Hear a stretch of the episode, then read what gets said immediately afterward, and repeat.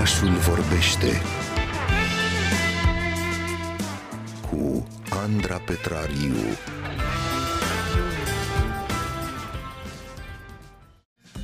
De Paști împărțim frățește, împărțim gânduri bune, împărțim povești și împărțim ajutor celor care au nevoie de el. Când ne dorim să facem bine, cred că nu este cazul să facem diferențe. Așa s-au gândit și cei de la Fundația Hope and Homes for Children Romania atunci când au gândit și au lansat campania De Paști împărțim frățește între copiii români instituționalizați și copiii instituționalizați din Ucraina, care au reușit, din fericire, să fugă din calea războiului. Putem fi aici pentru toți copiii vulnerabili aflați în sistemul de protecție socială, indiferent de limba pe care o vorbesc. Nu trebuie așadar să alegem între un copil care mănâncă astăzi și altul care nu. Iar asta vom înțelege mult mai bine în minutele care urmează, când vom sta la povești cu Robert Ion, directorul de fundraising și comunicare Hope and Homes for Children România. Bună dimineața! Bună dimineața și mulțumesc mult! Bună dimineața! Recunosc că abia așteptam acest moment din oraș, pentru că încă de la începutul războiului oamenii tot spuneau: de ce nu ne gândim și la copiii din România? De ce vorbim acum doar despre Ucraina? Și mi se pare pur și simplu minunată această campanie, care ne arată cât de important este să rămânem împreună și să împărțim frățește, așa cum îi spune și numele.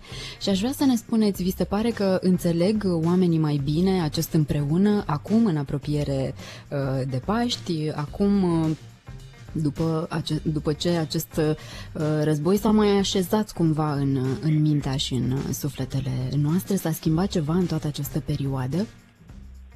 Noi așa am vrea să credem, că putem să împărțim frățește, cum bine ați spus mai devreme, pentru că în mod real chiar nu putem alege. Și să știți că noi, lucrând în protecție socială de peste 20 de ani, de multă vreme și de multe ori am fost puși în imposibilitatea de a alege. De pildă, noi lucrăm și pe prevenirea separării copilului, închiderea și înlocuirea centrelor de plasament cu metode de îngrijire alternativă, mai aproape de ce înseamnă dezvoltarea unui copil. Și apoi, de multe ori și noi am fost puși în poziția de a ne gândi oare ce e mai bine sau cum ajutăm mai mult, sprijinind copilul care este într-o familie săracă, clar în nevoie, clar în vulnerabilitate, sau închizând centre de plasament unde știm că nu are cum să se întâmple o dezvoltare propice sau o dezvoltare armonioasă a unui copil. De multe ori și noi am avut această alegere aproape imposibilă de făcut și da, a spus foarte bine înainte, exact asta am vrut să transmitem, că de Paști și în general chiar putem împărți frățește, chiar poate nu e cazul să ne gândim dar cu copiii noștri ce se întâmplă, pentru că ajutăm copiii ucraineni, pentru că noi cel puțin nu ne-am oprit din a ajuta nici pe unii, nici pe ceilalți. Avem de pildă 4, ba chiar 5 șantiere deschise la acest moment, în care construim case familiale care să permită închiderea centrelor de plasament, deci susținând astfel misiunea noastră de peste 20 de ani. Dar în același timp avem 250 de copii ucraineni care erau instituționalizați în Ucraina și care sunt acum în România, de care noi ne îngrijim. Suntem în continuare la granița de la Sighetu Marmației și la cea de la Siret, ajutând pe acei refugiați care trec acum. Așadar, ăsta a fost mesajul nostru. Noi chiar am vrut să spunem că putem împărți frățește. În lumea asta trebuie să fie și e îndeajuns de mult bine și avem cu toții inima îndeajuns de mare încât să putem cuprinde atât nevoia copiilor ucraineni, cât și nevoile copiilor din România, pe care atât noi, cât și publicul general le cunoaștem foarte bine. Apropo de împărțit, ați găzduit, din ce am văzut eu până acum, 10 de copii în casele familiale din România construite de Hope and Homes for Children și sunt curioasă cum s-au adaptat și cum se înțeleg cu copiii români. Au reușit să se armonizeze, să comunice? Prin joacă, să știți că se pot... Joaca e un fel de limbă. El e un soi de lingua franca, nu trebuie să știi atât nici română, nici ucraineană, nici engleză. Joaca cumva aduce copiii aproape, dar nu spun asta Noi ne preocupăm foarte tare de adaptarea copilului ucrainean, așadar nu vreau să spun, da, prin joacă totul e în regulă și nu avem nimic de făcut. Prin joacă copiii români se atașează sau, mă rog, formează prietenii cu copiii ucraineni, dar să știți că noi ne preocupăm foarte tare de înregistrarea la școală a copiilor ucraineni, acolo unde este posibil. Copiii mici chiar se adaptează ușor, chiar deprind foarte repede limba română, nu atât de mult încât, nu știu, să se pregătească pentru a da teză la română, dar adaptarea copilului ucrainean în sistemul de învățământ și, în general, în structura societății românești, pentru noi, pentru acei copii de care noi ne îngrijim, este o prioritate, pentru că durata acestui conflict ne transmite faptul că acești copii, mai ales cei care erau anterior instituționalizați în Ucraina, durata șederilor va fi una mai mare decât cea pe care o putem anticipa acum.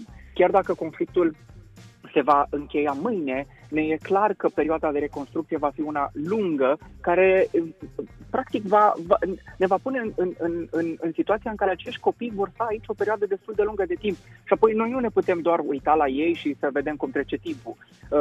Trebuie să îi integrăm în ceea ce înseamnă structura societății noastre. Inițial, da, prin joacă, ulterior prin a merge la școală. Unii dintre ei, cei mai mari, de pildă, e un grup de tineri ucraineni care este în sectorul 4 în București, care sunt ceva mai mari, au peste 60 ani. Ei participă la învățământ online. Da, deci pentru ei nu e neapărat mersul la școala din România, dar e important să se mențină în sistemul de învățământ.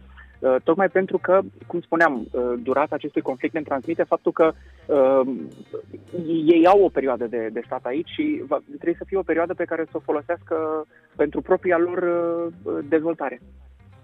Și copiii români ce spun despre toate acestea? Ne spuneați puțin mai de mult că ei înțeleg totuși foarte bine ceea ce se întâmplă în legătură cu acest război și că sunt curioși și foarte implicați. Cred că e o diferență de vârstă aici. Copiii mici iau lucrurile ca atare. Ia uite, avem aici niște copii care nu vorbesc română, dar prin joacă sau prin diverse activități o să găsim cumva un teren comun. Apoi sunt copiii ceva mai mari care înțeleg gravitatea conflictului. Unii dintre ei se tem pentru propria siguranță. La începutul războiului noi am făcut niște ateliere facilitate de psihologii care lucrează în cadrul Hope and Homes for Children. Am făcut niște activități în casele familiale pe care le-am construit și dezvoltat noi, tocmai pentru ca să întrebăm copiii, cei mai mari, care cumva pot conștientiza momentul prezent, să întrebăm ce simt față de asta. Și unii dintre ei, cum spuneam, se tem pentru propria lor siguranță, alții se tem pentru proprii fraților, pentru propriile familii. Este o preocupare la fel de presantă cum este pentru adultul din România. Așadar, cred că sentimentul copiilor și tinerilor din România față de copiii și tinerii din Ucraina, cred că sentimentele astea diferă foarte mult în funcție de vârsta, de dezvoltarea și preocupările copilului român. Unii dintre ei, însă, cum spuneam, conștientizează extrem de acut și extrem de real gravitatea acestui război. Acasă, spuneați dumneavoastră, este de cele mai multe ori un sentiment și nu o clădire, este locul în care te simți în siguranță și iubit. Și atunci, sunt curioasă, copiii orfani din Ucraina, ce întreabă? Vă spun că își doresc să se întoarcă acasă, adică în țara lor, își doresc să rămână aici. Ce ați observat? Adică s-au integrat destul de bine, nu? S-au integrat destul de bine pentru că, din nou, e o diferență de vârstă. Aici copiii mai mici sunt complet fascinați de jucăriile pe care le descoperi aici, de, nu știu, se duc la un parc de joacă, se duc la ori pur și simplu descoperă Lego acum. Unii dintre ei chiar vin din niște medii extrem, extrem de vulnerabile. Să ne amintim că la începutul conflictului erau peste 100.000 de copii ucraineni în orfelinate. Asta este cifra la care era România la începutul anilor 90. Și atunci, înțelegând că erau atât de mulți copii instituționalizați anterior războiului, trebuie să ne închipuim și faptul că ei erau într-un nivel de vulnerabilitate, de sărăcie, de-a dreptul, destul de acut. Și atunci, cei mici, când vin aici, descoperă joaca și jucăriile la care probabil n-au avut acces până acum de niciun fel. Cei mari, vasta lor majoritate, precum și educatorii lor, vor înapoi acasă. Înțeleg și percep generozitatea poporului român și care i-a primit într-un fel aparte, Înțeleg și apreciază asta, dar până la urmă cred că vor înapoi acasă unde poate și-au lăsat prieteni, poate și-au lăsat familii extinse, adică aici au plecat acei copii care au putut să plece și educatorii lor, dar sunt o sumedenie de civili, da? Sunt o sumedenie de oameni care au rămas în Ucraina și unii dintre ei au căzut victime războiului, alții continuă să lupte și atunci vor înapoi acasă fie și pentru ca să se asigure că familia lor extinsă sau cunoscuții lor sunt în siguranță. Vor rămâne însă cu amintiri frumoase din sânul familiei Hope and Homes. Așa sperăm, da. Sunt curioasă, copiii din casele familiale cum se pregătesc acum pentru sărbători? Am văzut că au parte de tot felul de activități. Da, da. Pe pagina noastră de Facebook frecvent postăm poze pe care le-am făcut în casele familiale. Sunt 118 case familiale în 23 de județe, iertați-mă, din România și atunci suntem în contact cu copiii din aceste case familiale și au înroșitouă, fac cozonaci, se pregătesc pentru sărbători exact cum ne pregătim noi în familii. E acolo cumva un soi de activitate, un soi de efervescență specifică celor câteva zile de înainte de o sărbătoare atât de mare precum este Paștele. Deci, da, se înroșesc ouă, se înconteiază ouă, se face pască. Cred că acum ceva vreme chiar am cerut rețete de pască educatorilor din casele noastre de tip familial și o parte dintre ei chiar ne-au răspuns pe pagina noastră de Facebook cu rețetele lor preferate. Deci, exact asta este efervescența specifică zilor dinainte de Paște. Pentru că ne dorim să le aducem acestor copii bucurie și sprijin, trebuie să ne spuneți cum facem, cum împărțim frățește până la urmă, cum ne implicăm. Cred că cel mai la îndemână la acest moment ar fi pentru cei dintre noi care putem. Cel mai la îndemână ar fi să trimitem un SMS la 8864 pentru o donație lunară de 4 euro, trimițând HOPE la 8864, HOPE. Ori putem dona cu cardul pe donează.hopeandhomes.ro. Putem și aici face donații recurente, ori donații singulare. Dacă facem donații recurente le putem opri oricând.